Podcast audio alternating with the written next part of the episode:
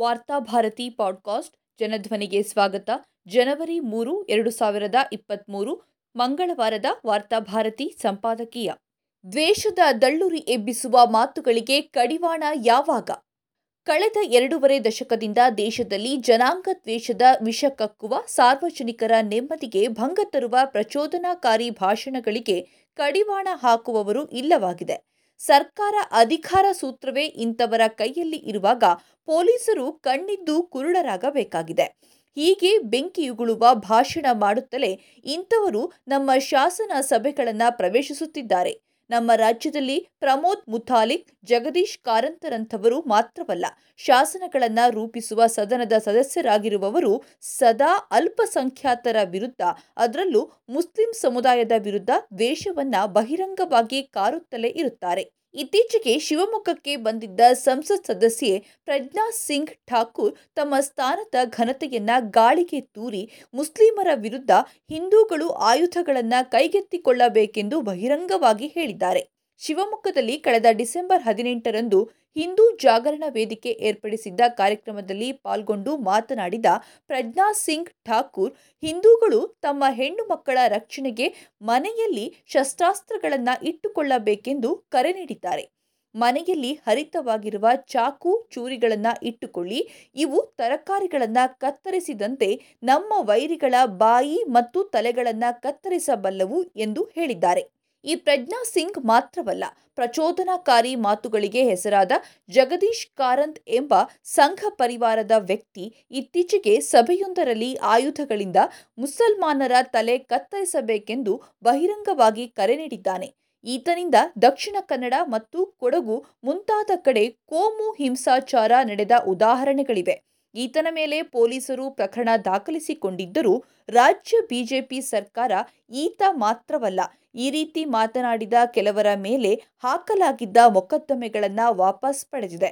ಇವರಷ್ಟೇ ಅಲ್ಲ, ಸಂಸದರಾದ ನಳಿನ್ ಕುಮಾರ್ ಕಟೀಲು, ಶಾಸಕರಾದ ಸಿಟಿ ರವಿ, ಬಸನಗೌಡ ಪಾಟೀಲ ಮುಂತಾದವರು ಲಂಗು ಲಗಾಮಿಲ್ಲದೆ ಇಂತಹ ಮಾತುಗಳನ್ನು ಆಡುತ್ತಲೇ ಇರುತ್ತಾರೆ.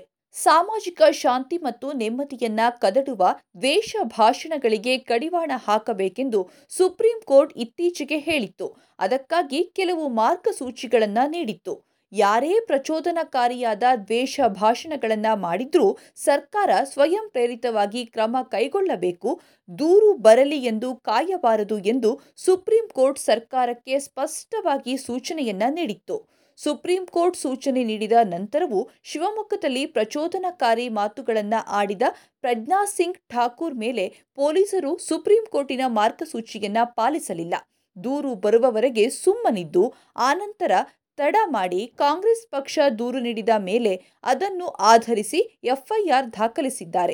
ಹೀಗಾಗಿ ಹಿಂಸೆಗೆ ಪ್ರಚೋದಿಸುವ ಇಂಥವರಿಗೆ ಕಡಿವಾಣವೇ ಇಲ್ಲದಂತಾಗಿದೆ. ಈ ರೀತಿ ಪ್ರಚೋದನಕಾರಿ ಮಾತುಗಳನ್ನು ಆಡುವವರು ಯಾವ ಸಂಘಟನೆ, ಸಿದ್ಧಾಂತ ಮತ್ತು ಪಕ್ಷಕ್ಕೆ ಸೇರಿದವರೆಂಬುದು ಎಲ್ಲರಿಗೂ ಗೊತ್ತಿರುವ ಸಂಗತಿ.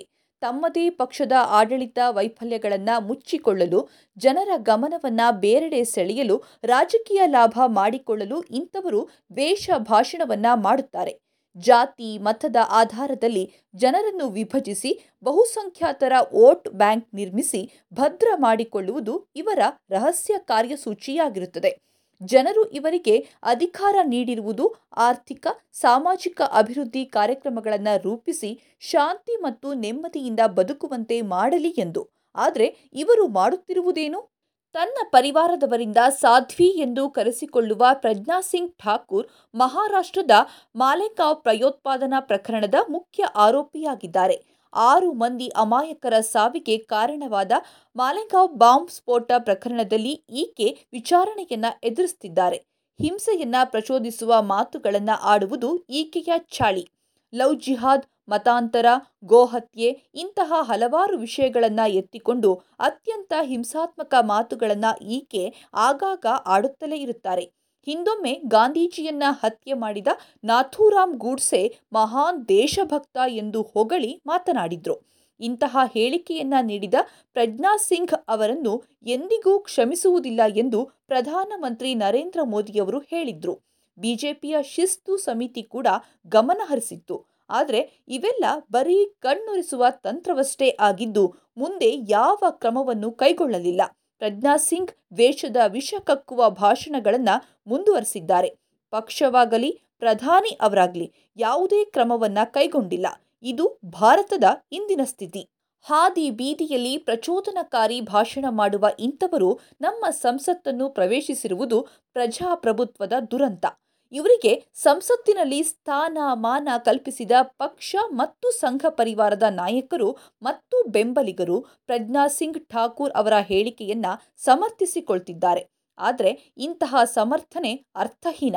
ಸಂಘ ಪರಿವಾರಕ್ಕೆ ಸೇರಿದ ಪ್ರಜ್ಞಾ ಸಿಂಗ್ ರಂಥವರ ಗುರಿ ಅಲ್ಪಸಂಖ್ಯಾತರು ಮತ್ತು ಅದರಲ್ಲೂ ವಿಶೇಷವಾಗಿ ಮುಸಲ್ಮಾನರು ಎಂಬುದು ಎಲ್ಲರಿಗೂ ಗೊತ್ತಿರುವ ಸಂಗತಿ.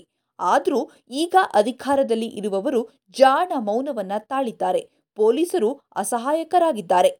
ಭಾರತದ ನಾಗರಿಕರ ರಕ್ಷಣೆ ಮಾಡಲು, ಶಾಂತಿ ಕಾಪಾಡಲು ಪೊಲೀಸ್ ಇಲಾಖೆ ಇದೆ. ಕಾನೂನುಬದ್ಧ ಆಡಳಿತ ವ್ಯವಸ್ಥೆ ಇದೆ. ಹೀಗಿರುವಾಗ ಹಿಂದೂಗಳು ತಮ್ಮ ರಕ್ಷಣೆಗಾಗಿ ಆಯುಧಗಳನ್ನು ಹರಿತ ಮಾಡಿಕೊಳ್ಳಬೇಕೆಂದು ಬಹಿರಂಗವಾಗಿ ಕರೆ ನೀಡುವುದು ಯಾವ ಉದ್ದೇಶದಿಂದ? ಇಂತಹ ಬಹಿರಂಗ ಕರೆ ನೀಡುವುದಾದರೆ ಪೊಲೀಸರಾದರೂ ಯಾಕೆ ಬೇಕು? ಸರ್ಕಾರವಾದರೂ ಯಾಕಿರಬೇಕು? ಇಂತಹ ನರಮೇಧಕ್ಕೆ ಪ್ರಚೋದನೆ ನೀಡುವ ಹೇಳಿಕೆ ಮೂಲಕ ತಮ್ಮ ಪರಿಕಲ್ಪನೆಯ ಮನುವಾದಿ ಹಿಂದೂ ರಾಷ್ಟ್ರವನ್ನ ನಿರ್ಮಿಸುವುದು ಇವರ ರಹಸ್ಯ ಕಾರ್ಯಸೂಚಿಯಾಗಿದೆ. ಭಾರತದ ಪ್ರಜೆಗಳು ಬಿಜೆಪಿಗೆ ಅಧಿಕಾರ ನೀಡಿರುವುದು ಶಾಂತಿ ನೆಮ್ಮದಿಯಿಂದ ಬದುಕುವ ಸರ್ಕಾರ ನೀಡಲಿ ಎಂದು ಆದರೆ ವಿಷಾದದ ಸಂಗತಿ ಎಂದರೆ ಜನರಿಗೆ ರಕ್ಷಣೆ ನೀಡಬೇಕಾದ ಸರ್ಕಾರದ ಮಹತ್ವದ ಸ್ಥಾನದಲ್ಲಿ ಇರುವವರೇ ಬಹಿರಂಗವಾಗಿ ಆಯುಧ ಝಳಪಿಸಲು ಪರೋಕ್ಷವಾಗಿ ರಕ್ತಪಾತಕ್ಕೆ ಕರೆ ನೀಡುವುದು ಅತ್ಯಂತ ಖಂಡನೀಯವಾದ ಸಂಗತಿ. ಇಂಥವರಿಂದಾಗಿ ಸಮಾಜದಲ್ಲಿ ದ್ವೇಷದ ವಾತಾವರಣ ಸಹಜ ಎನ್ನುವಂತಾಗಿದೆ. ಪ್ರಜ್ಞಾವಂತ ಪ್ರಜೆಗಳು, ನಿಜವಾದ ದೇಶಭಕ್ತರು ಜಾಗೃತರಾದರೆ ಮಾತ್ರ ಈ ಬಹುತ್ವ ಭಾರತ ಸುರಕ್ಷಿತವಾಗಿ ಉಳಿಯುತ್ತದೆ.